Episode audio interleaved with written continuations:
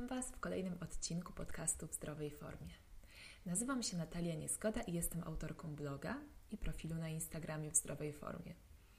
Dziś odpowiem na pytanie: jak to się dzieje, że chudniemy? Gdzie ucieka ten tłuszcz? Gdzie się ulatniają te kilogramy? Jest to jedna z kwestii, nad którą się nie zastanawiamy, więc daje duże pole do spekulacji, powstawania mitów i fałszywych przekonań. Dlatego, chcąc ukrócić tę szkodliwą niewiedzę, dotykam dziś tematu odchudzania, do którego zachęcania, jak wiecie, jestem daleka. A w ogóle zastanawialiście się kiedyś nad tym? Gdzie uciekają te kilogramy? Jeśli nie, to odpowiedź może Was zaskoczyć, ale dojdziemy do niej na końcu.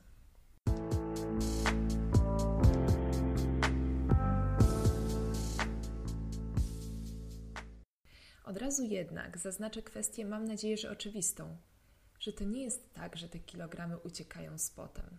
Nie, nie, nie. Szybciutko, tylko napomknę, że pocenie się jest procesem termoregulacyjnym, nie mającym wiele wspólnego ze spalaniem tkanki tłuszczowej i ewentualnie chudnięciem. Gdy się bardzo spocimy, tracimy wodę, która jest niezbędna do utrzymania równowagi organizmu i trzeba ją uzupełnić. Przechodząc do sedna.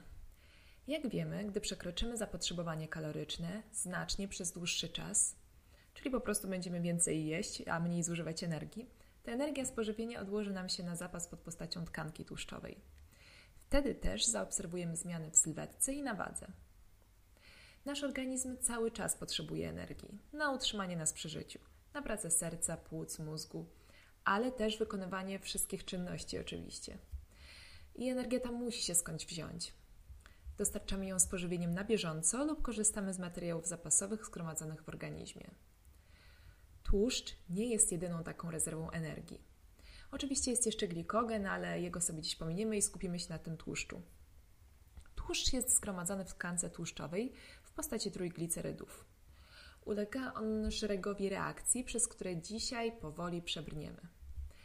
W okresie intensywnych ćwiczeń lub dostarczenia małej ilości energii z pokarmem Czyli gdy organizm szuka innych niż węglowodany źródeł energii do zaspokojenia naszych wszystkich potrzeb, wtedy sięga do magazynu energii zgromadzonego właśnie w tkance tłuszczowej. I co się wtedy dzieje?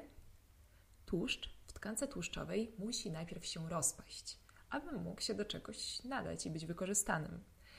Dlatego dochodzi do procesu zwanego lipolizą, czyli rozkładu trójglicerydów na kwasy tłuszczowe i glicerol. Związki te już są zdolne do przedostania się do krwiobiegu i transportu do miejsca, które tej energii potrzebuje. I tutaj zapala się nam pierwsza lampka. W kontekście odchudzania sama lipoliza nic nie znaczy, czyli ten rozpad trójglicerydów. Poziom krążących kwasów tłuszczowych we krwi również nie. Oznacza to, że po prostu jakby zwiększa się pula dostępnego tłuszczu we krwi, gotowego, aby być zużytym na różne procesy. Lipoliza, czyli rozkład trójglicerydów, nie oznacza, że się chudnie. Kwasy tłuszczowe mogą y, być przetransportowane gdziekolwiek, do mięśni, wątroby, serca. Przedostaną się tam do pracującej komórki i dojdzie do dalszych przemian, które ostatecznie mogą, choć nie muszą, przyczynić się do spadku masy ciała. W komórce dochodzi do procesu beta-oksydacji, podczas której kwasy tłuszczowe są przygotowywane do wejścia we właściwą reakcję wytwarzającą energię oddychanie komórkowe. Efektem beta-oksydacji, czyli tego przygotowania tłuszczu, jest powstanie acetylokoenzymu A. Czyli na ten moment mamy taką sytuację. Tłuszcz w tkance tłuszczowej się rozpadł, przedostał się do krwi i został przetransportowany do miejsca w ciele, którego potrzebuje. Tam ulega przemianom, dzięki którym może uda się z niego uzyskać energię. W efekcie przygotowania do tego, w wyniku procesu beta-oksydacji powstaje acetylokoenzym A, który wchodzi w kolejny proces znany pod nazwą cykl Krebsa. Być może pamiętacie to z biologii z liceum. W sumie nie zdawałam sobie sprawy z tego, że to tak ciekawy proces i nie sądziłam, że kilka lat później z takim zainteresowaniem będę o nim opowiadać. No nic. Cykl Krebsa to przedostatni przystanek przed właściwym etapem, podczas którego powstaje energia niezbędna do pracy komórki. W rezultacie przemian acetylokoenzymu A, który, którego znamy z beta-oksydacji, W rezultacie jego przemian w tym właśnie cyklu Krebsa powstaje dwutlenek węgla, czyli CO2 jako produkt uboczny. Więc w tym momencie pod postacią dwutlenku węgla pozbywamy się atomów węgla, z których również zbudowany jest tłuszcz. Więc tracimy część tego tłuszczu oddychając, bo zwyczajnie go metabolizujemy. Organizm pracuje, aby pozyskać energię, ale wyrzuca resztki, w tym przypadku dwutlenek węgla. Oprócz dwutlenku węgla CO2 podczas cyklu Krebsa powstaną związki NADH i FADH2, których skrótów nie będę rozwijać. Są one kluczowe dla gradientu elektrochemicznego, czyli różnicy stężeń protonów i ostatecznie do powstania energii w ostatnim etapie. Bo energia to nie jest związek chemiczny, jakaś tam substancja. Jej powstanie zależy od potencjałów elektrochemicznych. Jesteśmy tuż przed końcowym etapem produkcji energii w komórce. Tłuszcz z tkanki tłuszczowej rozpadł się, przydostał do krwi, powiedzmy popłynął do komórki, która go potrzebuje, został przygotowany podczas beta-oksydacji do wejścia w proces wytwarzający energię. Potem w cyklu Krebsa i w efekcie przemian tłuszczu wydzielił się w formie produ produktu ubocznego dwutlenek węgla. Mamy też to NADH i FADH2, które przydadzą się w ostatnim etapie oddychania komórkowego, tak zwanym łańcuchu oddechowym. I właśnie tutaj, podczas tego etapu, powstaje to słynne ATP, czyli adenozynotrifosforan, który jest nośnikiem energii w komórce. Przypomnę tylko, że ten ogrom reakcji dzieje się wewnątrz komórki po to, aby ona mogła wykonać pracę. I w tym momencie przy ATP jestem Wam winna wyjaśnienie. Jaki w ogóle jest związek między energią a jakimś adenozynotrifosforanem? Wydaje się to jakieś strasznie odległe, no bo skąd się bierze ta energia? W tym związku ATP znajdują się trzy wysokoenergetyczne wiązania.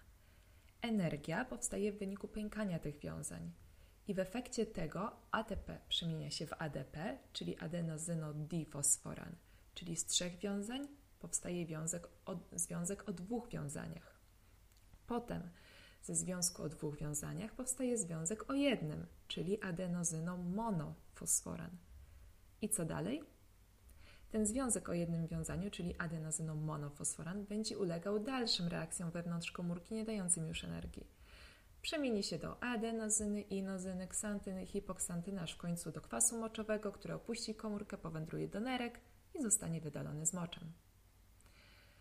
Podczas ostatniego procesu, tego oddychania komórkowego, produktem ubocznym jest też woda i ona też opuszcza komórkę. To wszystko dzieje się we wnętrzu komórki. Te metabolity, czyli powiedzmy kwas moczowy i woda, przedostaną się do krwiobiegu i skończą w nerkach, a następnie zostaną wydalone. A energia, która powstaje, zostanie zużyta na bieżącą pracę komórki. Więc upraszczając to wszystko, w efekcie wielu skomplikowanych przemian tłuszczu my wydalamy te metabolity drogą oddechową lub zmoczem. I teraz czas na podsumowanie. W wyniku szeregu reakcji biochemicznych tłuszczu w naszym organizmie powstają zupełnie nowe związki ulegające skomplikowanym przemianom. Tłuszcz bierze udział w procesie wytwarzania energii, a raczej produkty jego przemian. Jednak to produkty uboczne procesów, podczas których dochodzi do jej powstania, do powstania tej energii, odpowiadają za spadek masy ciała. Samo wytwarzanie energii nie jest procesem, który ma nam pomóc schudnąć. Nasz organizm nie wie, że chcemy mniej ważyć. Spadek masy ciała jest zatem efektem ubocznym wytwarzania energii. I to, że te produkty uboczne wydalamy, to nie znaczy, że oddychając szybciej czy częściej biegając do łazienki, to szybciej schudniemy. Muszę to uściślić, żeby nie było złego zrozumienia. Liczy się zaczerpnięcie przez nasz organizm zapasów z magazynu energii, co następuje w stanie jej niedostatku. Czy to osiągniemy ten niedostatek, czyli deficyt kaloryczny, przez dietę czy przez wysiłek fizyczny. Uff, dobrnęliśmy do końca. Mam nadzieję, że wyjaśniłam względnie w przystępny sposób tę kwestię i teraz będziecie potrafili wyjaśnić innym, gdzie uciekają te kilogramy na redukcji. Jeśli Wam się podobało, to zachęcam do obserwowania mnie na Instagramie, Facebooku, do czytania mojego bloga. Profil nazywa się w zdrowej formie. Linki zamieszczam w opisie. Dziękuję bardzo za Wasz czas i do usłyszenia.